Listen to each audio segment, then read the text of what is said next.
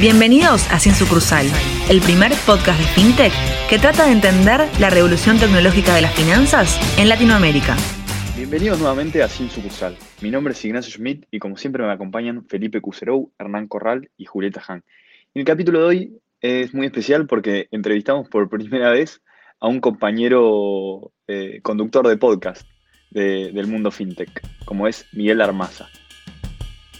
Miguel es del Wharton FinTech Podcast, un programa con una audiencia mensual que supera los 130.000 oyentes de más de 90 países y está en el top 10 de podcast de finanzas de Spotify. El mismo tiene entrevistas a más de 130 funders e inversores de todo el mundo. Adicionalmente, es autor de FinTech Leaders, un newsletter con más de 21.000 suscriptores de todo el mundo con entrevistas exclusivas de líderes que están reformando la industria financiera global. Y es cofundador de Gilgamesh Ventures, una seed stage investment fund enfocada en empresas fintechs de Latinoamérica y Estados Unidos. Cuenta con 7 años en el mundo corporativo de las inversiones y el banking en Nueva York y Europa y es MBA de Wharton. Y además tiene un máster en estudios internacionales del Lauder Institute. Y ahora sí, bienvenido Miguel Armaza, colega podcastero. ¿Cómo estás, Miguel? No, excelente, excelente. Gracias, Ignacio, y, y a todo el equipo de Sin Sucursal. La verdad, honrado de estar acá como invitado. estamos, muy contentos de, que nos hayas podido acompañar. Y, nada, en general nosotros arrancamos así las entrevistas con una pregunta no, tan, no tan de centro de ahí, de, ya tan teórica de fintech, sino más, más eh, de charla quizá de, café. Y ahí, digamos, en nosotros en nuestra experiencia nos pasó de, charlar con mucha gente súper interesante. Y, te quería preguntar a vos, en, el podcast este que, que tenés de fintech, eh, de todas las personas que entrevistaste, quizás contarnos algunas de las que te parecieron más interesantes. Eh, no sé si se, te viene algo a la cabeza. Sí, sí, bueno, la verdad es, es complicado porque he tenido como más de 130 invitados e invitadas, pero sí hay algunas que, sobresalen sin duda, ¿no? Y, yo creo que las, las que más divertidas han sido son gente que está construyendo compañías en ecosistemas que tal vez no tienen mucha atención mediática, ¿no? Y, bueno, también las leyendas que todo el mundo conocemos. O sea, tuve, por ejemplo, una entrevista con, David Ellis, ¿no? Que obviamente Nubank es un fenómeno no solo de nuestra región, pero también mundial. Me encantó la entrevista. Y una de las preguntas fue sobre su, su nueva sociedad que habían lanzado junto a WhatsApp, ¿no? Y que ahora eso iba a permitir pagos peer-to-peer en WhatsApp, ¿no? En Brasil. Y bueno, fue una muy buena respuesta. Em, creo que habló él como cinco minutos de eso, de una entrevista de media hora, o sea, fue una respuesta importante. Y, y bueno, esto fue el verano 2020. Entonces, apenas grabamos, a los dos días viene el Banco Central y dice, ¿saben qué? Esto no puede ser y, y como que cancelan esa nueva, ese nuevo producto que acaban de sacar WhatsApp, Nubank y, y todo el ecosistema, ¿no? Y, la verdad yo que me puse muy nervioso, o sea, no sabía qué hacer, eh, tenía esta gran entrevista, pero al mismo tiempo mi trabajo y el trabajo de mi equipo es hacer quedar bien a nuestros invitados. Entonces, no, no sabía qué hacer con esa respuesta y dije, la corto, no, ¿sabes qué? La solución fue preguntarle a David, ¿no? Entonces le mandé un email eh, consulté con él y bueno, o sea, la verdad su respuesta fue muy buena. Me dijo, no te preocupes, mantén esa, esa respuesta porque fue una buena respuesta. Y bueno, un año después vimos que, que ya se, se dio, ¿no? Y ahora WhatsApp está nuevamente en, en sociedad con, con Nubank y está activo eso, ¿no? Pero eso fue interesante. Después tuve, tuve una, entrevista con, con Jackie Reeses, que ella fue la número dos de Square por, por muchos años, y se fue de la empresa en, en octubre de 2020. Yo hablé con ella en noviembre. Y, y simplemente fue extremadamente interesante. O sea, nos contó toda la operación que sonaba como, como una operación de guerra, ¿no? Toda la operación que Square implementó para ayudar a distribuir un poco de, la ayuda financiera que dio el gobierno de Estados Unidos a las pymes, ¿no? Y cómo Square se movilizó y, pudo, pudo ayudar a hacer como creo que 5 mil millones de dólares en pagos o algo así. Qué bueno, Miguel. ¿Y, qué es lo que te llevó a armar un podcast, digamos? Eh, ¿Por qué arrancaste de, cero y, ahora con más de 130 episodios eh, entrevistando a gente número uno a nivel mundial? ¿Qué, es lo que, te llevó? ¿Por, qué lo haces? Sí, mira, te voy a confesar. Yo quisiera decirte que fui yo el que lo empecé. Ese no es el caso, pero sí le, traje yo y, mis colaboradores, trajimos un, un dinamismo que no había tenido el show. Entonces, el show es, el podcast se llama el Wharton FinTech Podcast, ¿no? Está asociado con la Universidad de Pensilvania y específicamente con, con Wharton, ¿no? Y, bueno, el podcast existía como un show de estudiantes, ¿no? Porque es manejado por, por MBAs de, de Wharton. Pero lo que, lo que era muy claro, esto a principios del 2020, es que estaba siendo un poco desaprovechado porque solamente se publicaban dos veces por mes, ¿no? Y, bueno, o sea, yo tenía un poco de experiencia mediática de, hace unos 10 años, me había gustado lo que había visto y la verdad había una gran oportunidad, ¿no? O sea, eh, me di cuenta que el show solo cubría eh, Estados Unidos, número uno, y número dos, o sea, no siempre se hacía la mejor tarea eh, con, con, la producción, ¿no? Entonces lo profesionalizamos un poco y al mismo tiempo empezamos a invitar a fundadores alrededor del mundo, o sea, justamente gente como David en América Latina, ¿no? Y, y así gente por, por América Latina, por África, por el sudeste asiático, por Europa y también manteniendo la base fuerte que es Estados Unidos. Em, entonces fuimos de dos episodios por mes a cuatro por semana, que es, ustedes sabrán como podcasteros, es bastante intenso, pero es muy, la verdad, muy remunerante y no en dinero, esto, esto o sea, no, no, no es un negocio, no, todo esto sin fines de lucro, pero es muy, o sea, la verdad, yo he aprendido más de esto que, que, más que cualquier otra clase que he tomado en mi vida, ¿no? O sea, y también al, poder cubrir gente que está construyendo compañías transformacionales en todas partes del mundo, o sea, es algo muy inspirador. Entonces, un podcast llevó a otro y después de hacer cinco me di cuenta que a medida que empezaba la pandemia, esta gente tenía más tiempo y no solamente eso, sino las compañías fintech estaban siendo extremadamente claves para ayudar a la gente con, muchos servicios, no solo financieros, ¿no? A medida que las, medidas de, cuarentena empezaban. Entonces, o sea, una cosa llevó a la otra. También los números empezaron a subir. Fuimos de una audiencia de 10 mil por mes a hoy en día más de 130 mil. ¿no? Y, bueno, o sea, lo, que uno se da cuenta con contenido, ¿no? Es que es ilimitado. O sea, tú grabas un episodio y puedes publicar el audio, puedes usar el video, si es que hay video, puedes escribir una, una historia sobre la entrevista, puedes hacer cortes de segmentos y así sucesivamente.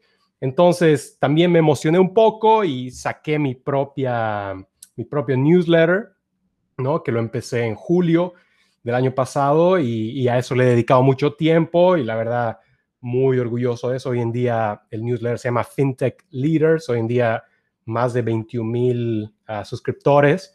Y, bueno, o sea, la verdad, mi, mi meta es ayudar y educar a la audiencia. Y, por ejemplo, esto lo estamos grabando eh, finales de mayo, ¿no? Y, te digo, hoy día recibí un mensaje de un emprendedor en Bolivia que escuchó mi entrevista con Brian Reckworth, el fundador de, Latitud, ¿no? Y de Viva Real. Escuchó la, la entrevista y eso lo inspiró a postularse a Latitud y fue aceptado. Entonces, para mí esa es como la historia ideal, ¿no? De tener cierto impacto positivo en el, en el ecosistema emprendedor, eh, tanto en América Latina como en el mundo. Está, buenísimo, Miguel. Che, y, si, te, si, te, tengo que pedir que, que hagas como la presentación, de, como, como tu presentación cuando arrancas el podcast, pero bueno, adaptada obviamente al, al, público hispano. ¿Lo podrías hacer como así como arrancás? esto es Wharton FinTech, eh, no sé. ¿Podrías hacer esa presentación? sí, sí, sí. Eh, Hola, bienvenidos a todos, bienvenidos al Wharton FinTech Podcast. Yo soy su anfitrión, Miguel Armaza, y hoy en día nos sentamos con Julieta Han, Felipe Cusero, Hernán Corral e Ignacio Schmidt. Ah, está buenísimo, está buenísimo. es difícil siempre arrancar, ¿viste? Es como que hay que romper, eh, pero bueno, está bueno. Mucha cintura tiene Miguel, ¿eh? Mucha cintura. Sí, sí, sí. Hay que, hay que spoilearle, ¿eh? que ha grabado esto y vamos a usarlo para los próximos capítulos. Se nota la experiencia.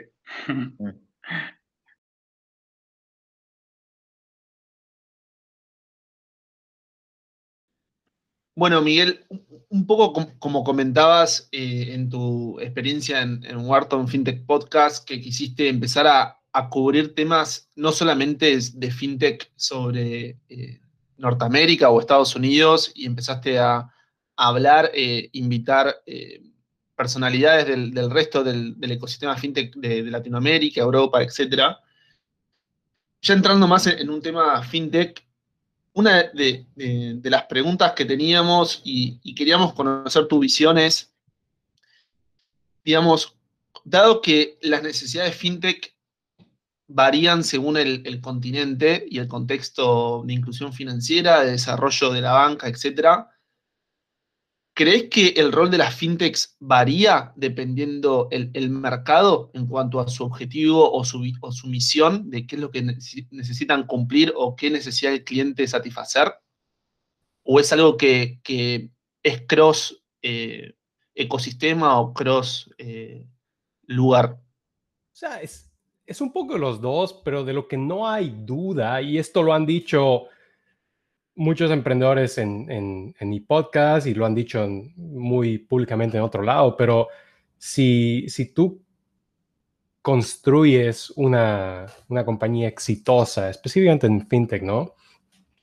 En, en, un país como, como Colombia, ¿no? O sea, tu impacto es muchísimo más grande que una, una fintech en, en Estados Unidos o en Londres. O sea, y es difícil cuantificar, eh, se puede decir, es un impacto de, de 90%, de 10%, difícil cuantificar exactamente, pero de lo que no hay duda es que el impacto es mucho más grande. ¿Y ¿Por qué? Porque estás empezando de una base mucho más pequeña, ¿no? Entonces, o sea, de la manera que yo lo veo, es las instituciones financieras pueden o ayudar o a empeorar a la desigualdad económica de un país, ¿no? Y, o sea, yo siempre pienso en el ejemplo de Japón, donde después de la Segunda Guerra Mundial, los bancos y las instituciones financieras existían únicamente para servir a la economía y para servir a las compañías japonesas a medida que se industrializaban y que se expandían internacionalmente, ¿no? En otras economías es más un, mercado 100% libre, donde los bancos obviamente compiten y, se crean este, situaciones donde los bancos no ven punto en, servir a, la gente un, poco, un poco eh, más necesitada o a las pymes, compañías más pequeñas. Entonces, lo que se ha creado en América Latina por muchos años es que las instituciones financieras no están apoyando y sirviendo al, a la gente común y, ni qué hablar de gente en, la clase baja, ¿no? Entonces, este, eso crea desigualdad económica, ¿no? O sea, no hay duda eh, y hay demasiada evidencia que prueba que el acceso al crédito, ¿no? Lleva a mayor oportunidad y lleva a expansión económica. Entonces, si tienes a mitad de la población o más que está efectivamente eh, rechazada por, por todo el sistema, o sea, eso solamente empeora la desigualdad económica de un país. Entonces, las fintechs tienen un impacto muchísimo más grande, ¿no? En una región como América Latina, ¿no? Y, es por eso que, por un lado, está una gran oportunidad económica, ¿no? Para, para los, que, los que están fundando estas compañías y para los inversores, pero al mismo tiempo se vuelve algo extremadamente eh, social, ¿no? O sea, es, es, es, una oportunidad única y, por eso es que sinceramente a mí me interesa tanto, tanto eh, el sector fintech. Miguel, coincido con vos con esto que nombras eh, sobre el impacto que pueden tener las fintech en Latinoamérica, dado que parten de una base, se quiere, mucho más baja, ¿no? pero comparándolo con el resto del mundo, pensando en un África por ahí, Em, ¿Consideras que hay algo que distingue especialmente al fintech de Latinoamérica eh, y cómo se están eh, posicionando versus cómo es el resto del mundo? ¿Hay algún tipo de ventaja que le veas, algo distinto que hagan? Sí, bueno, no, sé si a la gente le guste mucho mi respuesta, pero por un lado, sinceramente, eh, no creo que hay grandes diferencias, porque, o sea, mira, yo, yo he entrevistado a gente de, de, casi todo el mundo, ¿no? Y por lo general tú ves las comunidades, o sea, ves que es, es gente eh, muy ambiciosa, es gente soñadora que quiere cambiar su, su entorno para bien, ¿no? Es, es gente que, que es, es, muy hábil, ¿no? O sea, tiene, que puede presentar, que son grandes vendedores. Entonces, eh, eso es, general en todas partes del mundo, ¿no? Lo que sí en, América Latina, o sea, muchos hablan de, de que los emprendedores, ¿no? En América Latina no, no piensan de manera internacional y, entiendo esa crítica, pero al mismo tiempo, o sea, tenemos tantos problemas en la región que me parece muy justificado ¿no? Lo que está pasando, que es la mayoría de las compañías se, enfocan en, resolver problemas locales, ¿no? Y como vemos muchos ejemplos, puedes crear una institución gigante, unicornio, resolviendo problemas muy locales. Entonces, eso yo diría es una, es una diferencia importante que tienen los, los emprendedores latinos con muchas otras partes del mundo. Pero al mismo tiempo, a medida que se van desarrollando y a medida que van mejorando eh, las, la, eh, situación en, la región, ¿no? también ya se puede ir pensando en una internacionalización. ¿no? Eh, algo que, es, un, es, un plus ¿no? para, la región, yo diría que es la cercanía con, Estados Unidos. ¿no?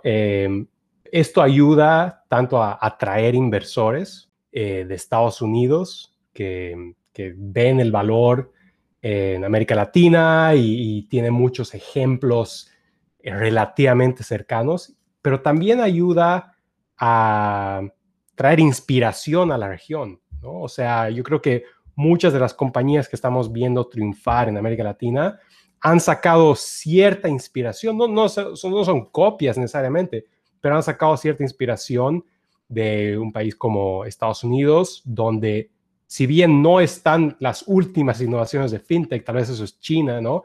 Pero sí hay muchos ejemplos exitosos, ¿no? Entonces, es esa, colaboración y esa cercanía eh, y estar en la misma zona horaria, ¿no? Eso ayuda eh, y, veo que, que América Latina la, comunidad emprendedora de América Latina es más cercana a Estados Unidos que la de África o que la del sudeste asiático, ¿no? Entonces, eso es un plus. Ahí te, pregunto, eh, Miguel, una cosa sobre lo que decías de, que quizás eh, por, un tema eh, de, entorno de crisis, las, fintechs son más locales en el caso de América Latina. ¿Crees que puede haber también un componente regulatorio ahí, como que el, hecho de que de repente tengas una regulación para Brasil, una regulación para Argentina, una, eh, una regulación para México, eh, y entonces como ir adecuándote a esas regulaciones es, como un esfuerzo grande comparándolo versus Europa, por ejemplo, que creo que está mucho más homogeneizada la regulación. Sin duda, sin duda. Eh, y le das totalmente en el clavo ahí. Este, en, Europa necesitaba, antes, después de Brexit, el Reino Unido es un poco distinto, pero antes, o sea, necesitabas una licencia bancaria que te daba el pasaporte y de ahí tenías acceso a, muchos países dentro de la Unión Europea, ¿no? Eh, sí, la regulación es importante, ¿no? Y, eso es justamente una de las razones por las que finanzas, no olvídate de fintech, pero finanzas en general, eh, históricamente siempre ha sido muy localizado, ¿no? Entonces, eso es algo a considerar. Ahora, algunas fintechs eh, no son tan dependientes que otras eh, en cuanto a regulación, ¿no? O sea, hay algunas que, por, ponte las que te están dando herramientas, ¿no? Software o incluso las mismas de pagos, ¿no? Ahí el tema regulatorio no es tan fuerte. Entonces, yo creo que depende, pero sin duda es, algo súper, súper importante. Y ahí, Miguel, eh, ¿vos ves algún país donde veas que la regulación me empuja, cuando, o sea, desde la mirada del inversor, ves, decís, ese país la verdad que eh, su banco central o su ente regulador lo está impulsando a generar más fintech y a generar esta inclusión financiera que comentabas antes. Este, ¿Tenés alguno que decías, este me llama la atención? Sí, mira, te doy eh, en, América Latina, obviamente, pero también eh, alrededor del mundo. O sea, en América Latina, Brasil está liderando, sin duda, y, no solo por el tamaño del mercado, pero sino por, por la situación regulatoria, ¿no? O sea, la banca abierta, eh, PICS, ¿no? Los sandboxes, o sea, todo eso son iniciativas que son bastante, eh, bastante buenas, ¿no? Y, lo que pasa, y, yo he hablado con, con alguna de esta gente, o sea, lo, lo que pasa es que por décadas, ¿no? Los reguladores no podían hacer nada al respecto del el oligopolio de bancos, ¿no? Eh, de, los cinco bancos que dominaban el mercado en Brasil, ¿no? Y, no es que les gusta, ¿no? O sea, simplemente esa era la situación del país. Pero ahora, por primera vez en, la historia, eh, en los últimos años, recién es que tienen, eh, tienen cierta flexibilidad para pasar medidas que ayuden eh, a un poco democratizar este sistema. Entonces, en, Brasil sin duda es, está a la vanguardia y, y esa es una de las razones para que los inversores se sienten cómodos invirtiendo ahí. México también con su ley de fintech, ¿no? Y, otorgando la licencia fintech, ¿no? Y creando, si bien tal vez no son las mejores reglas del juego que todo el mundo hubiera querido, por lo menos las reglas están escritas y uno sabe en qué terreno está jugando. Entonces, eso es súper importante. Y alrededor del mundo, eh, o sea, mira, por ejemplo, eh, un mercado que mucha gente no se imagina que tal vez está, está donde el regulador está a la vanguardia, es Rusia, ¿no? Y, en Rusia, por ejemplo, hemos tenido nosotros de invitados, tuvimos a Oliver Hughes, que es el CEO de Tinkoff, ¿no? Tinkoff fue una de las inspiraciones de, de Nubank y de otros bancos digitales, ¿no? Ellos son una compañía pública de como 6 mil millones de dólares eh, listada en, en, Londres. Pero, o sea, Tinkoff, gran parte de lo que ha podido hacer ha sido por medidas que el regulador ruso, el Banco Central específicamente, ha tomado y eso ha sido eh, establecer identidad digital y ponerla en blockchain, ¿no? Ha creado muchas medidas de open banking, ¿no? Ha creado varios sandboxes eh, para, para nuevos, nuevos, este, nuevos startups. Entonces, o sea, sí, Rusia tiene sus problemas geopolíticos, pero si pones eso a un lado y te fijas localmente qué está haciendo el regulador, puedes encontrar muchas iniciativas interesantes, ¿no? Eh, y gran parte de eso viene basado en, en lo que hizo el regulador del, del, Reino Unido, ¿no? Que creo que eso es bastante sabido. Y ahí, Miguel, me, me, me, resulta interesante este concepto que traes, porque em, de cara a los inversionistas, eh, o mejor dicho, en el mundo fintech muchas veces el que no hace una regulación parece algo positivo, bien? Porque podés hacer cualquier cosa, pero como vos decís recién, eh, muchas veces que hace una regulación para el inversor es mejor porque tiene certeza eh, de lo que va a pasar, ¿no? Y como decías vos, las reglas que juegas. Entonces, entre este concepto de regular o no regular, vos estás más, te parece más positivo que haya una regulación de algo escrito, ¿no? Sí, sí, sí. Y ahora, o sea, van a haber casos donde la regulación todavía no, es, no está escrita, pero las compañías ya están jugando en el terreno. Y te doy un ejemplo. Ah, la compañía se llama Funding Societies. Están basados en Singapur, pero operan en toda la región del sudeste asiático. Ellos cuando empezaron, yo tuve al, al fundador en el podcast, cuando empezaron, estaban haciendo peer-to-peer lending, ¿no? Y no había regulación al respecto. Entonces, ¿qué hicieron ellos? su inspiración fue Lending Club en Estados Unidos y, otras compañías similares.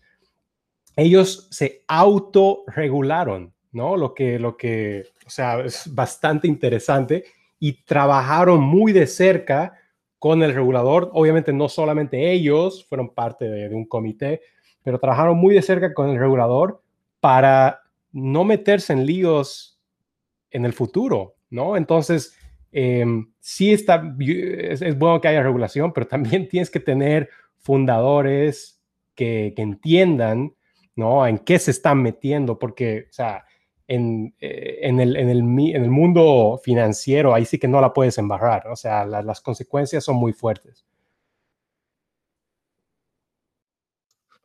Buenísimo, Miguel, eh, súper interesante. Acá, en general, eh, por lo menos en sucursal y probablemente ahí en, Wharton FinTech, entrevistamos, hay una gama de, variedad de, empresas FinTech muy grande, ¿no? Se ve desde lo que es pagos, créditos, ahorro, inversiones, cripto, eh, como que el, concepto FinTech es muy grande. en tu experiencia, ¿dónde ves vos que hay hoy mayor foco por parte de las inversiones? ¿En qué, en qué subconjunto o subgrupo de la industria FinTech? Sí, bueno, es, es, gigante, ¿no? El, espacio y, encima ahora si le sumas cripto y blockchain se vuelve aún más grande. Em, o sea, mira, todos los ecosistemas fintech tienen una evolución que es casi la evolución natural, que empiezas con todo lo que es B2C, ¿no? Que son los, los neobancos, que son pagos para el consumidor, que son billeteras digitales, ¿no? Después sigue eh, soluciones B2B, que es más justamente la ayuda a las pymes, eh, que son servicios a otras fintechs, a otras eh, instituciones financieras.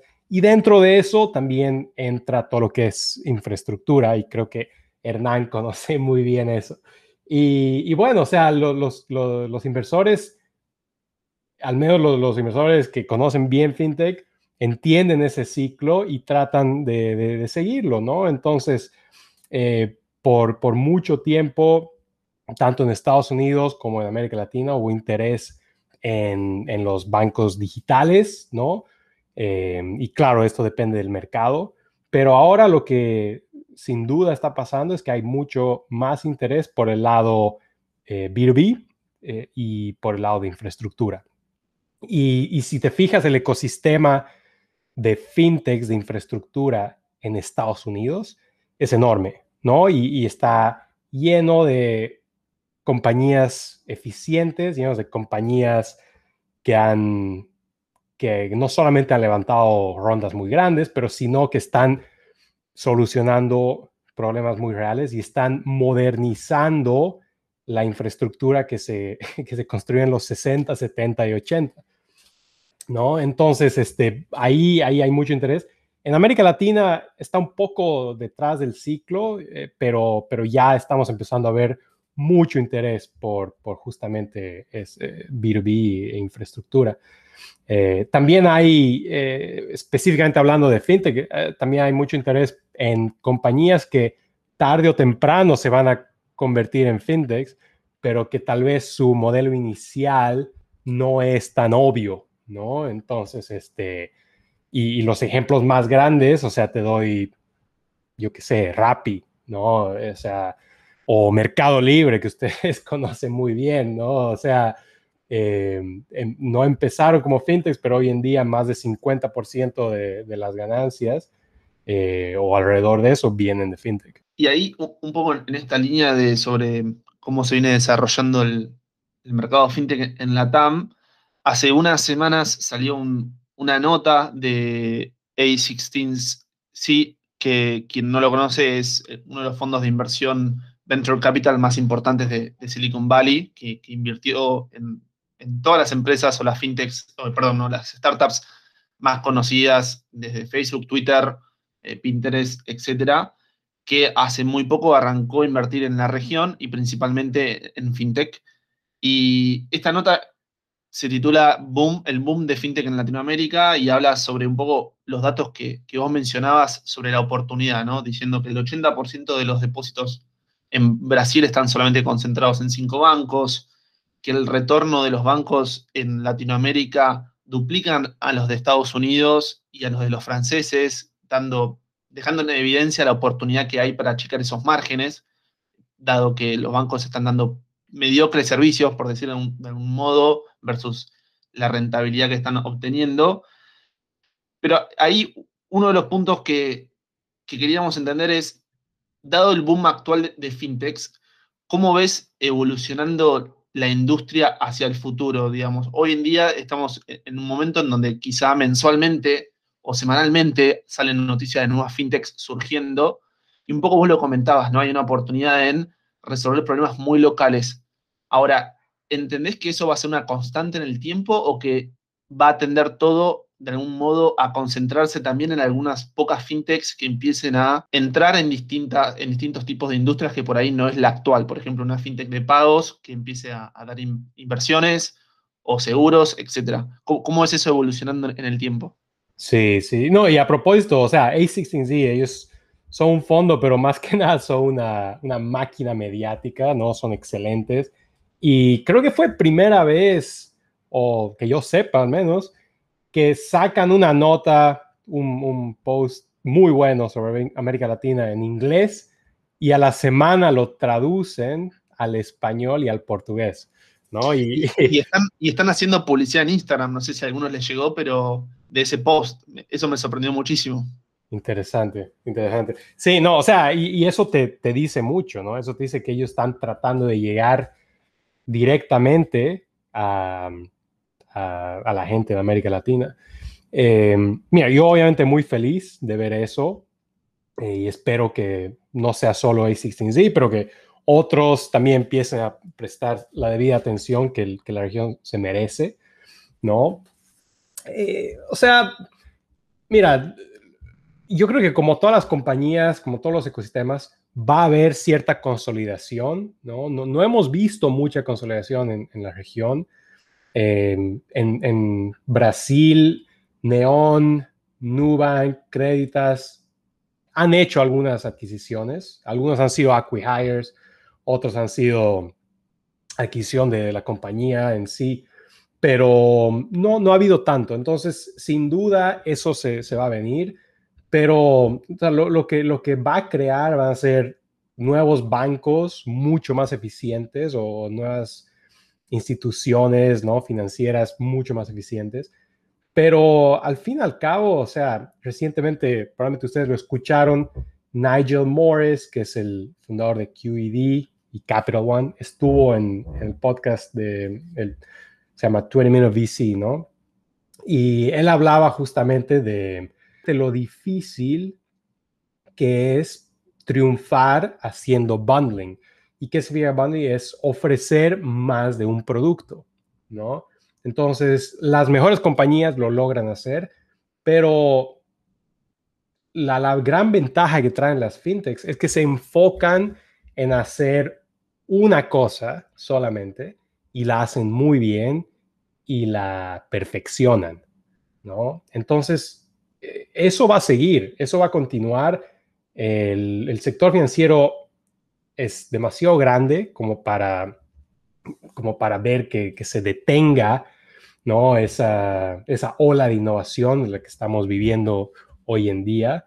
Eh, entonces, yo, yo diría que todavía queda mucho por hacer. el, o sea, el, sector financiero no es tan sofisticado como con otras partes en mercados como, como Brasil, como México, como Argentina, ¿no? Chile hay, muchos servicios que todavía no son ofrecidos, ni siquiera por las fintechs, que solo están empezando, como por ejemplo acceso a inversiones, ¿no? O sea, eso eh, todavía es, es, territorio por explorar. Entonces, yo creo que todavía queda mucho por hacer.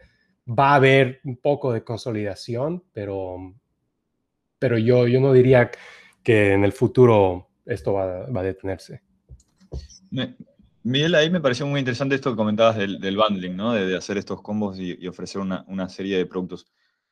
y, creo que, es una, hay como corrientes de fintech o, em, empresas de fintech que tienen su, dirección muy marcada, ¿no? Algunas que van muy por el lado del bundling y otras que van a enfocarse a hacer una cosa bien y, digamos, tener un producto estrella y, llevar al frente eso. ¿Por, qué crees que existe esta dificultad hoy en el bundling de productos? ¿Es por un tema de foco para hacer un, producto bien, que quizás el cross-selling entre productos no es tan fácil como uno imaginaría, o, em, digamos, ¿dónde, ves la dificultad ahí vos, desde, tu experiencia fintech, para que las empresas triunfen con, una, quizás la complejidad del producto aumenta? ¿Dónde ves la principal dificultad hoy ahí? Sí, la, dificultad es eh, cómo, cómo alocas tus, tus recursos, ¿no? O sea, yo, yo trabajé muchos años en, dos megabancos, ¿no? con 200 mil personas en cada banco, ¿no? Y, estos son bancos supermercados, ¿no? Que se enfocan en hacer todo, pero nada muy bien, ¿no? Entonces, eso funciona, ¿no? Pero, pero en, en un ecosistema donde cada vez es más fácil innovar, y cada vez es más fácil lanzar una compañía y cada vez es más barato hacerlo, es una estrategia peligrosa porque si te enfocas a hacer muchas cosas para todos, en realidad no estás haciendo nada de una manera excelente. En cambio, viene un, una nueva fintech que se dedica, que se enfoca a hacer una cosa extremadamente bien y la, diferencia es marcada, ¿no? Y, los usuarios se dan cuenta. Entonces, para mí es un problema de, recursos, ¿no? Porque al fin y al cabo todas las compañías se ven en, la situación que tú describiste en este instante, que es, tienes un producto estrella, entonces obviamente al equipo que esté manejando ese producto le vas a dar todos los recursos que necesiten y les vas a modernizar su tecnología, pero eh, qué pasa con nosotros, ¿no? Entonces eh, es cuestión de enfoque. No, no, no significa que no se puede hacer y, hay ejemplos de, de, fintech, sobre todo en América Latina, que lo hacen de una manera excelente, pero yo no creo que sea posible que todos lo hagan. O sea, eh, yo creo que son excepciones. Miguel, hace un ratito mencionaste em, las finanzas embebidas. Y volviendo al a16Z que, mencionó eh, Feli hace un rato, em, queríamos consultarte, porque esta, esta publicación, este fondo, habla eh, sobre lo que son finanzas embebidas, al igual que lo hacen otros especialistas, y queríamos tener tu visión de, cómo crees que se van a desarrollar, si crees que van a tener relevancia en el futuro y, y qué rol van a jugar. Sí, bueno, o sea, las finanzas embebidas funcionan. ¿Por qué funcionan? Porque eh, en, los casos donde funcionan es donde la compañía tiene acceso a data, ¿no? O sea, información del usuario, número uno, y dos, tiene acceso a la atención del usuario, ¿no? Entonces, si tienes los dos, o sea, eh, es, una compañía puede estar muy bien posicionada a, lanzar productos que estén alineados con justamente los servicios que ofrece esta compañía. Y, te doy unos cuantos ejemplos y, a propósito, esto no es nada nuevo, ¿no? Estamos viendo más de esto, pero no es nada nuevo. Hay una compañía que se llama Fundbox, eh, basados en Estados Unidos, y lo que hacen ellos es te dan préstamos a las pymes pero ellos no, no te llegan por, por, por, eh, por páginas independientes o por los medios sociales en Instagram. No, ellos te llegan a través del software de otras compañías para manejar tus, tu contabilidad, para manejar tu, todos tus temas de, de, procurement. O sea, ellos están muy bien posicionados como, ponle un plugin para cuando el CFO de una compañía pequeña está haciendo sus libros, cuando está haciendo la contabilidad del mes, ahí le sale, ah, a propósito, veo que estás considerando tener acceso a, eh, entrar a los mercados capitales, conseguir un préstamo.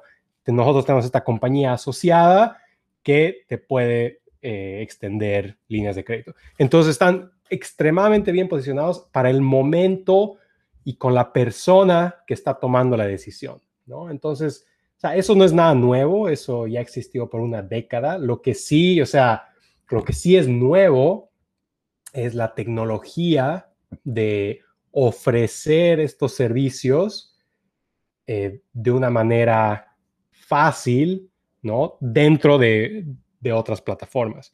Entonces, o sea, para mí no hay duda de que esto va, a seguir creciendo, ¿no? Eh, hay, me puedo imaginar docenas de situaciones donde la gente está usando un servicio, está usando una plataforma y le sale la opción de acceder a servicios financieros que estén totalmente relacionados con lo que están viendo, ¿no? Entonces, em, sí, o sea, y, y, esto es no solo no solo para el consumidor, pero también es para, para B2B, ¿no? Entonces es, un mercado gigante.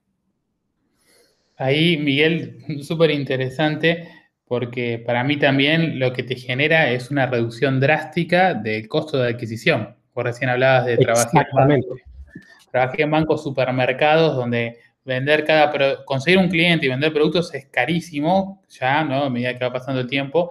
Eh, y estas empresas lo tienen a un clic, como decías, casi gratis. Eh, entonces eso hace que los productos eh, puedan ser mucho más bajos, el precio, el costo para el cliente de lo que un banco tradicional lo puede llegar a servir. Súper interesante el punto. Acoto sobre lo que estás diciendo y sobre lo que decía Miguel. Miguel recién mencionaba que falta mucho por hacer y esta cosa de alocar los recursos de manera correcta. Entonces, por ahí las finanzas en bebidas podrían llegar a ser un ejemplo de cómo podrían eh, ayudar a potenciarse eh, fintechs entre sí o industrias más tradicionales, eh, poniendo el foco sobre el, donde realmente agregan valor y complementándose con, con otras empresas que hagan, hagan estas soluciones. Sí, no, correcto, correcto.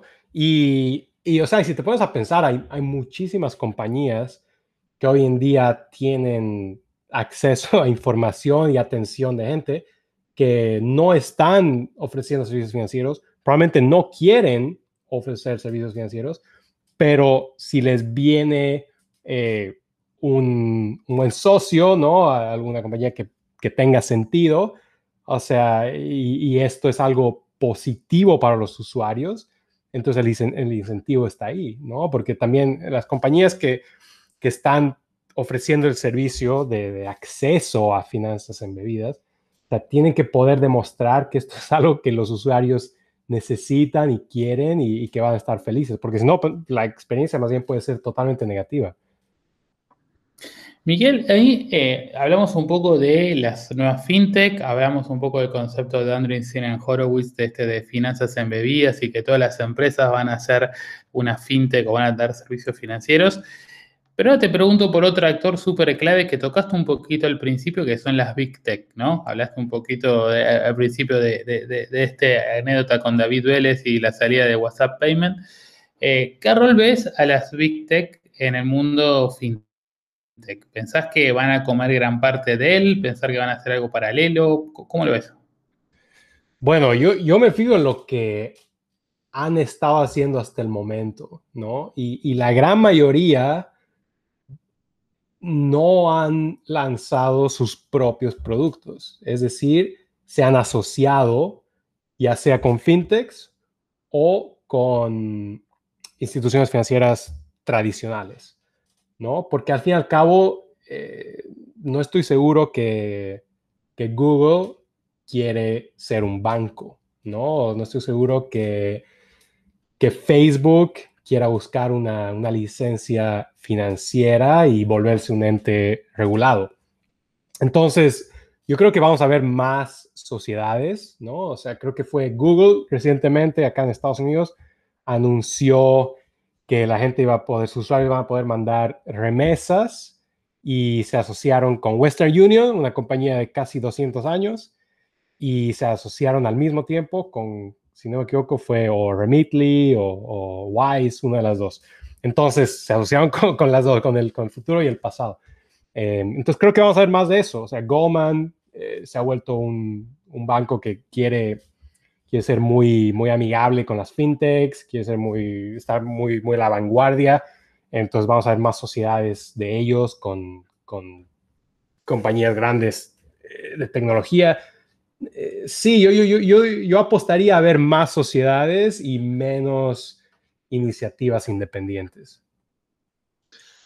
Ahí, Miguel, creo que diste justo dos ejemplos, que es Google eh, uniéndose con una empresa de 200 años como Western Union, y también, por ejemplo, podemos pensar Apple, que su tarjeta la, emitieron con, Goldman Sachs. Exacto. La, creo, lo que te quería preguntar es, esos partnerships son con players tradicionales, si uno lo ve, y no con fintechs. ¿Ves que es como una forma, digamos, de, como la, película El Imperio contraataca de Star Wars, de la forma de los players tradicionales eh, hacerle competencia a, fintechs puras, si se quiere, que, por, dar un ejemplo, no sé, em, el, eh, cualquier banco digital de Estados Unidos, hoy moderno, que se fundó hace tres años, hoy tiene enfrente a un competidor como Apple junto a Goldman Sachs con un producto similar, como la tarjeta, una tarjeta de crédito? Mira, yo, yo no conozco a la gente de ese equipo, pero sé que no ha sido un éxito rotundo lo de la, tarjeta de, Apple, ¿no? Entonces el tiempo dirá, pero eh, creo que hay los dos, creo que hay los dos. O sea, lo que, lo que tiene también, eh, los beneficios que, que muchos bancos tienen en asociarse con fintechs es que consiguen un, muy buen precio, ¿no? O sea, sobre todo si se asocian con las fintechs cuando están en casi en, el, en los primeros pisos, ¿no? Del edificio. Entonces, eh, yo, yo he entrevistado a, varias compañías que, que, nos han contado que sus primeros clientes fueron, fueron los bancos o fue un banco como, como Goldman, como Morgan Stanley, y porque también entienden que, le están dando un muy buen deal. Entonces, creo que va a haber de los dos. No creo que le vaya a cambiar el destino a los, a los bancos grandes, ¿no? Una sociedad con, con Apple, una sociedad con Google. Eh, al fin y al cabo, estas son sociedades y, pueden acabar en cualquier momento. Y tampoco creo que sea su estrategia de digitalización, ¿no? O sea, son, yo creo que estas son, son más eh, oportunísticas, ¿no? Pero, pero no lo veo como su estrategia digital. O sea, los bancos siguen eh, estando en problemas, ¿no? Siguen estando eh, bastante retados en todo lo que es la digitalización. Y las fintechs van a seguir creciendo con o sin sociedades de, de las FANGs, ¿no? De, las techs más grandes. Entonces, si yo estaría manejando una fintech ahora y veo que hay una sociedad en mi espacio que involucra a Google y Goldman, eh, no lo vería como, como el acabose, ¿no? O sea, eh, creo que es parte de, parte de, hacer negocios. Claro, está, está, bueno el ejemplo. Y saliendo un poco de, mm, de quizás las, las Big Tech y, las, y, y los players tradicionales, y yendo más al, otro extremo, eh, ¿qué, opinión te, merece cripto en general? ¿Qué rol pensás que va a ocupar en un futuro? ¿Ves, ves algún tipo de diferencia en el uso en diferentes continentes? Sí, mira, a, pesar de que mucha gente cree que yo estoy metido en cripto, no, yo no tengo nada de exposición a cripto. Nunca, nunca compré Em, creo que tengo suficiente riesgo en mi vida. este, pero me parece, o sea, muy interesante. Eh, no te voy a mentir, sin duda está acá para quedarse. Creo que 90% de, de, mis amistades tienen alguna exposición en, en cripto. Y, y, mientras, mientras el acceso a cripto siga subiendo, ¿no? Sobre todo en, mercados emergentes. Yo creo que ahí, por ahí viene un gran boom, ¿no? Y creo que tal vez haya hasta más interés en cripto de, gente en América Latina que en Estados Unidos. Eh, ya, ya se verá, pero, pero la volatilidad y, sea, para mí lo hace algo muy, muy, muy inestable y y poco predecible, ¿no? Entonces, este, yo no, no es que lo sigo súper de cerca, em, pero sí, o sea, creo que donde, donde, hay, donde me interesa más es en, en la tecnología que, que, hace esto posible y, y en qué, qué, nuevas innovaciones van a salir basadas en esta tecnología. Y, por ejemplo, NFTs es, es un ejemplo. Bueno, y ya cerrando la, entrevista, em, queríamos que, nos, compartas em, qué cuentas de Twitter o blog seguís para estar informado en FinTech y eh, también cómo, cómo podría hacer nuestra audiencia para poder seguirte en redes, eh, si nos querés compartir eh, tu Twitter o los canales que utilices. Claro, claro. Bueno, a mí me pueden encontrar en Miguel Armaza en, en todo lado. Eh, en Twitter, en, LinkedIn, lo que sea. Me encanta conectar con, con gente interesante. Em, en cuanto a cuentas eh, que, sigo, bueno, o sea, a mí me encantan, eh, me encanta un poco seguirle el pulso a la industria alrededor del mundo, ¿no? Entonces trato de seguir cuentas que, que tienen un, una, una, visión global, ¿no? Entonces, por ejemplo, hay un par de, newsletters que me gustan. Eh, una se llama, por ejemplo, FinTech Collective. Eh, es un fondo basado en Nueva York. Eh, tiene una, una, newsletter semanal donde te dan un resumen de, qué, se levantó, qué cerró, qué se vendió ¿no? en la, la última semana. Después está, obviamente, el Wharton FinTech Podcast pero después eh, está el, podcast de, eh, se llama 11FS, 11FS en inglés. Es, es, un muy buen podcast, dos veces por semana, donde te resumen las noticias también, aunque ellos son bastante centrados en Europa y en Estados Unidos, pero también es, es muy útil. Em, en Twitter, eh, yo le recomendaría seguir, sobre todo para los que les interese más del lado de startup, se llama FinTech Junkie y él es uno de los cofundadores de QED, el fondo de FinTech. O sea, la verdad, em, eh, una de las cosas de, Twitter que son muy buenas es que encuentras lecciones valiosas gratis, ¿no? Y, gente como, como Frank Rodman, que es el FinTech Junkie, que comparte constantemente sus aprendizajes. Eh, entonces, esa es una cuenta que me encanta. Y, bueno, por último, les dejo mi propio newsletter que se llama FinTech Leaders, ¿no? Eh, y, bueno, ahí lo que hago hoy en día es un resumen de, mis entrevistas, pero estoy por agregarle unas cuantas secciones interesantes. Está buenísimo, Miguel. Muchas gracias por, por tu tiempo. Creo que es súper rica la, eh, la, charla, eh, súper interesante. ¿Cómo, se llamaba Felo el concepto cuando se juntan dos podcasts? Un duplex. Eh, muy, muy, divertido el duplex. no, no, la verdad, un, placer y un honor estar acá. O sea, podría, podría esto ser sin grabar y, yo estaría igual de contento. La verdad, un, placer compartir con ustedes y espero que, ya post pandemia nos podamos conocer en persona, ¿eh? Dale, sí, sí, a full. También podemos, discutir con una birra o algo así también de, fintech.